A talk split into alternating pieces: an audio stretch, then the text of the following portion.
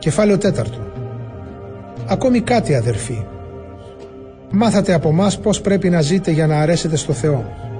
Σας παρακαλούμε λοιπόν και σας προτρέπουμε στο όνομα του Κυρίου Ιησού να συνεχίσετε με ακόμα περισσότερο ζήλο για να προοδεύετε όλο και πιο πολύ. Θυμάστε ποιες οδηγίες σας δώσαμε με εντολή του Κυρίου Ιησού. Το θέλημα του Θεού είναι να γίνετε Άγιοι, δηλαδή να αποφεύγετε την πορνεία, ο καθένας σας να μάθει να διατηρεί το σώμα του αγιασμένο και τιμημένο και να μην το υποδουλώνει σε σαρκικά πάθη, όπως κάνουν οι εθνικοί που δεν γνωρίζουν το Θεό.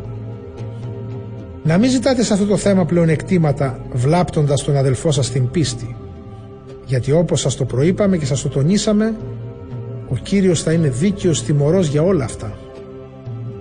Ο Θεός μας κάλεσε με σκοπό να γίνουμε όχι ηθικά ασίδωτοι, αλλά Άγιοι. Συνεπώς, όποιος τα παραβαίνει αυτά, δεν παραβαίνει εντολές ανθρώπων, αλλά του Θεού, που σας έδωσε το Πνεύμα Του το Άγιο. Όσο για την αγάπη προς τους αδερφούς, δεν χρειάζεται να σας γράψουμε, γιατί ο Θεός σας δίδαξε εσάς τους ίδιους να αγαπάτε ο ένας τον άλλον. Αυτό το εφαρμόζεται ήδη σε όλους τους αδερφούς που είναι σε ολόκληρη τη Μακεδονία. Σας προτρέπουμε όμως αδερφοί να το αναπτύξετε ακόμη περισσότερο. Να το θεωρείτε τιμητικό να ζείτε χωρίς αναταραχές, να ασχολείστε μόνο με τις δικές σας υποθέσεις και να εργάζεστε για να βγάζετε το ψωμί σας με τα ίδια σας τα χέρια όπως σας παραγγείλαμε. Έτσι θα έχετε το σεβασμό των μη χριστιανών και δεν θα εξαρτάστε οικονομικά από κανέναν. Θέλουμε να ξέρετε αδερφοί τι θα γίνει με αυτούς που πέθαναν για να μην λυπάστε κι εσείς όπως και οι άλλοι που δεν ελπίζουν πουθενά. Εμείς πιστεύουμε ότι ο Ιησούς πέθανε και αναστήθηκε.